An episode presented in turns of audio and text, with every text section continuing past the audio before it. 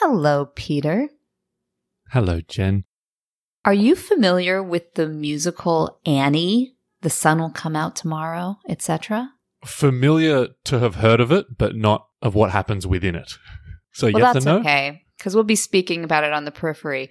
The point is that when I was a youngster, the Mhm. person who wrote that show, Martin Charnin, was my boss and I was Oh. his assistant. And from him, I learned one of life's most important lessons. It's so simple. He summed it up in two words. Are you ready? I'm so ready. This is such a big build up. Pay attention. This is the long and the short of it.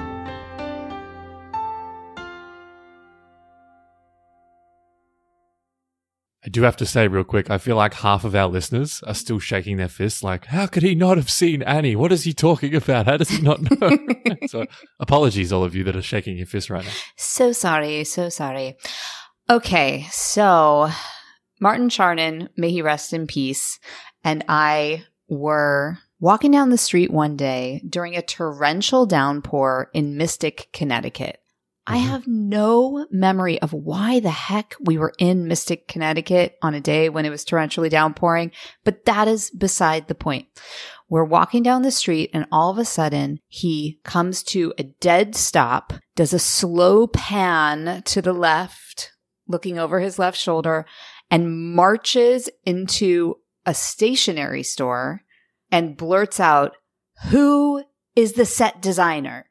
And this woman behind the counter was like, I design sets. And he says, I knew it. I saw that window display and I thought only a set designer could have come up with that. Whoa. Okay. Whoa, whoa, whoa. So, anyway, there's more to that story, but that's for another day. So I say to him, Martin, how in the heck did that just happen? And he Mhm. said, Two words, Jennifer. Pay attention. So after that, I started paying attention to him a lot more, Definitely. trying to understand how he was seeing the world. And the truth is, he paid so much attention that he never missed anything. He never missed a beat. He was so hyper aware. I took that lesson in.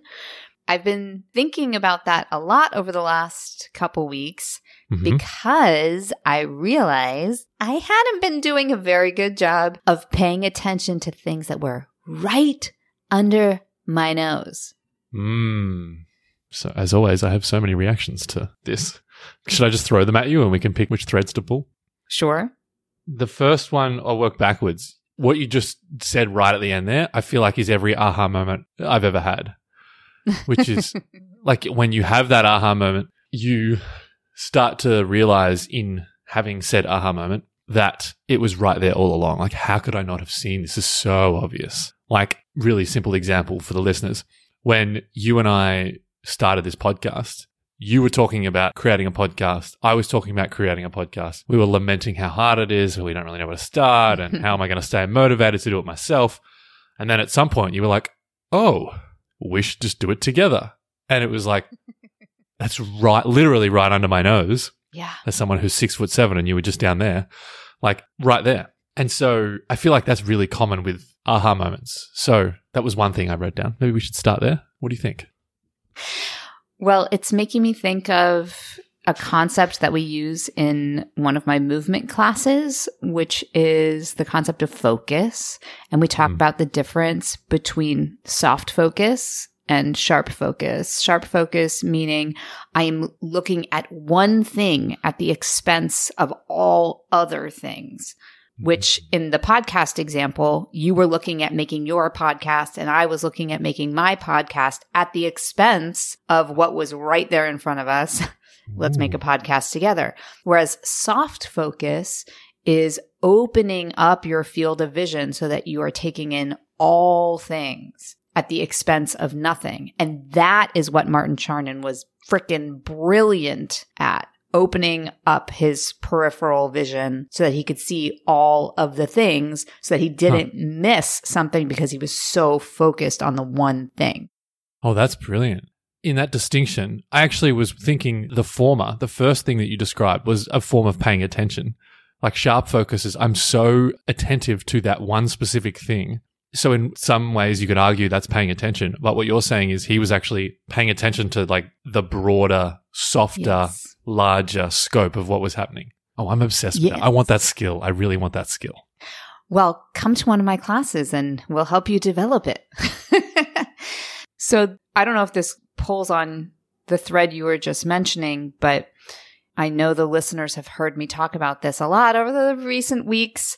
We just opened up a new studio space and my focus has been very sharp. It has been Hmm. very fixed on first, get the studio open. Second, get people to come and take classes at the studio. That has Yeah. been my focus. And finally, I don't even know what the impetus was to expand my vision, but I was like, oh my gosh, I've become so hyper focused, so sharply focused on get people to register for classes that I just wasn't paying attention to any of the other cues I was Hmm. getting from people. A bunch of potential collaborators reaching out and saying, Oh, I see you have the new studio space. Would love to come by sometime. And my response was something like, Well, I'm really busy with getting classes up, so let's talk in a couple weeks. And I was like, No, what am I doing? It just kind of hit me between the eyes eventually that I had been paying so much focused attention that I wasn't actually paying attention to the Hmm. cues that people, the universe, myself were giving. Yeah.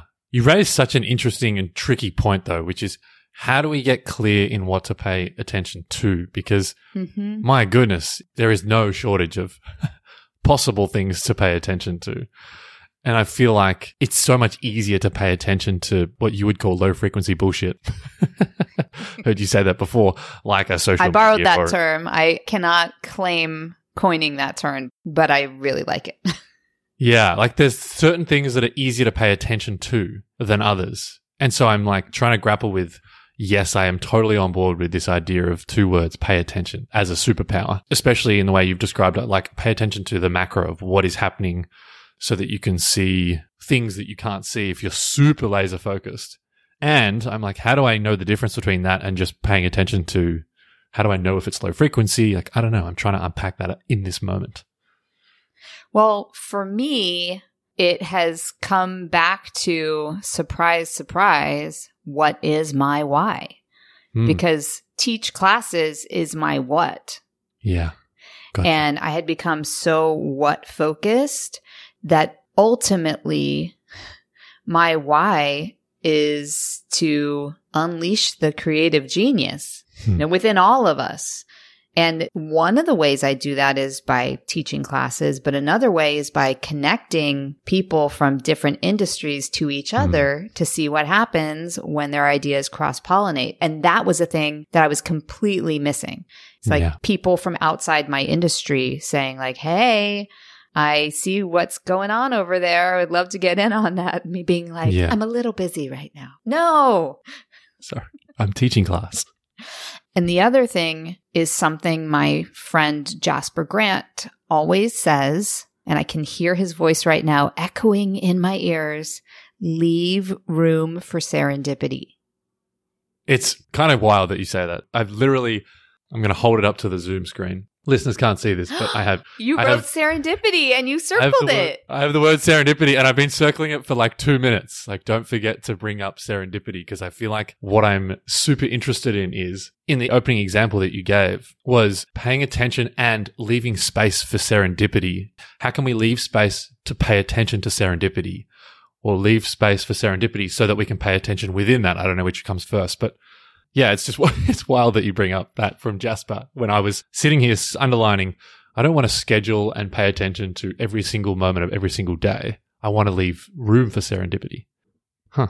Well, we talked about this in an episode that we did about writing, which is the idea of seeing the world through project colored glasses. Hmm. Something that I learned from Douglas Stone and Sheila Heen Apparently, I'm just dropping names today. I hope you can catch those as The box as of goodies fall. will be full. It'll be a full box of goodies. And that's one of the things I was not doing. I was not seeing the world through studio colored glasses. I Mm. wasn't looking at these emails that were coming in or these texts or these random run ins on the street as, huh, how might these things intersect with each other? Instead, I went back to a very old habit, which you were one of the first people to try to break me of, which is I can't let my peas touch my carrots. They've got to be separate on the plate. And you were basically like, can you mix it up? But I think because I was functioning in such a high stress and very finite timeline scenario, I reverted to I'm compartmentalizing. I'm not looking at how other things might inform what I'm working on. So I really was not paying attention at all to anything other than what I had told myself was important to pay attention to. Mm, this is really juicy. So I mentioned earlier that I wrote down like four different threads, and one of them was the aha moment thread. The other three, I don't know if we need to go into all three of them, but one in particular I think is so relevant is I've wrote down mindfulness because any form of mindfulness training, meditation training is an exercise in paying attention to Mm-hmm. either your breath or to a mantra or to the things that are going through your head. There is a myth that meditation is about quietening the mind, which it's not. It's actually about noticing and paying attention to what's going through the Mhm. mind. And I think that is very specific to meditation and mindfulness, but is like that micro skill as it relates to that specific practice, being meditation, is actually a macro skill of can you pay attention to the things surrounding you, like Martin did in the example that you raised?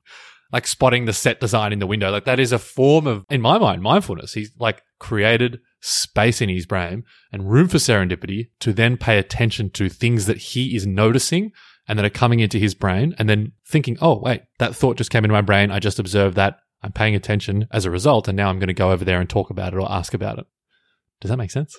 Yes. And I'm having the weirdest nostalgic aha moment Ooh, in realizing that the only reason I ended up working with Martin Charnin is because of his ability to notice and pay attention to things that other people would miss. Hmm. He came to observe a rehearsal for something I was in, and he stayed after to talk to me and he said, You have very interesting ideas about this play, don't you? And I was like, I guess. I think I was 23, maybe. Hmm. Hmm. And so we started talking about the play. And then he was like, I think you would maybe be useful as a part of this organization I'm on the board of. You want to come to a board meeting and see if there's a spot for you? I'm like, okay. So we did that. And then he was like, okay, I like how your brain works. Hmm. Do you want to assist me? That's Hmm. how that all happened. He heard Wow. me speaking to a director in a rehearsal that he wasn't even supposed to be at. I mean, that's talk about leaving room for serendipity, but also staying so open that you would hear something and then follow your impulse. Amazing. Yeah, it's so amazing because I think the other, I'm just trying to fit all of these dot points back into this conversation, but they fit. I promise they fit. Because the other two things I wrote down were empathy and coaching, which I think at the root of someone who is very empathetic is someone who is very good at paying attention and getting curious about what might be going on for that other person. I feel like in that example, Martin was practicing to some degree empathy to think about the board or the company or the ideas that may be beneficial to them to be paying attention to the things that you were saying and then be able to like fit that piece of the puzzle together. And then I think, you know, very closely related in terms of coaching, whether it's coaching an executive, a leader, or a creative individual or an artist, something you do well. I've watched you do this is like one of your superpowers is to pay attention to what you're hearing, what you're observing, what you're getting from that person to either reflect it back or ask a question. All of this to say, I just feel like paying attention is, it's almost like the ultimate underlying skill and superpower of all of these things of mindfulness, of coaching, of giving feedback, of being empathetic. It's just like, I don't know, I think you might be touching on something slightly magical. Ooh, well, I like magic. So there you go. Now that we've had this conversation, I'm realizing how important it is to draw the distinction between hyper focused attention on a single thing and then heightened awareness of Mm. all the possibilities. And that's really what we're talking about. So in the coaching realm, part of it is getting over what you think you need to say to a person because you think you know where they're about to go and instead staying open, paying attention to the cues and then responding to the possibilities as opposed to, oh, they started the sentence with this phrase that I've heard before. So I know what I'm going to say is XYZ. hmm Yeah, I think that coaching is a great example of two people taking on the two different roles, whether they're conscious of it or not. One of the roles being the hard focus, which is the client or the person being coached. They're like, I'm so specifically focused on this challenge that I'm having. I have the blinkers on. I can't see anything else but this challenge. And the coach, by their nature, if they're good at what they do, is able to see the macro, see the bigger picture, ask questions that help them kind of remove those blinders and help them pay attention to the things that are in their periphery. Ooh, yes. Whoa. I really like that. It's a good So some- reminder. Yeah, I guess the reason I share that, what I'm trying to tell our listeners and figure out for our listeners is how do we get clear in how to practice both? I think both are really important, right? We need to be able to specifically focus and pay attention to those very, very dialed in specific projects that we have to execute. And how do we also pay attention and make space for, you know, opening our frame, looking around, seeing the macro, like we've been talking about with Martin. One such way is to work with a coach, but like also there are a myriad of other different ways. It's just about, I think, first getting clear in that there's two kind of ways of paying attention, which I'm sure there's more, but like right now in that moment, I'm finding that really helpful. Wow, who knew today would be a trip down memory lane, thinking about the late Martin Charnin and all of the amazing lessons he taught me and now all of you. I know he's often remembered for The Sun Will Come Out Tomorrow, but you know, maybe he has a new legacy, which is pay attention. And that is the long and the short of it.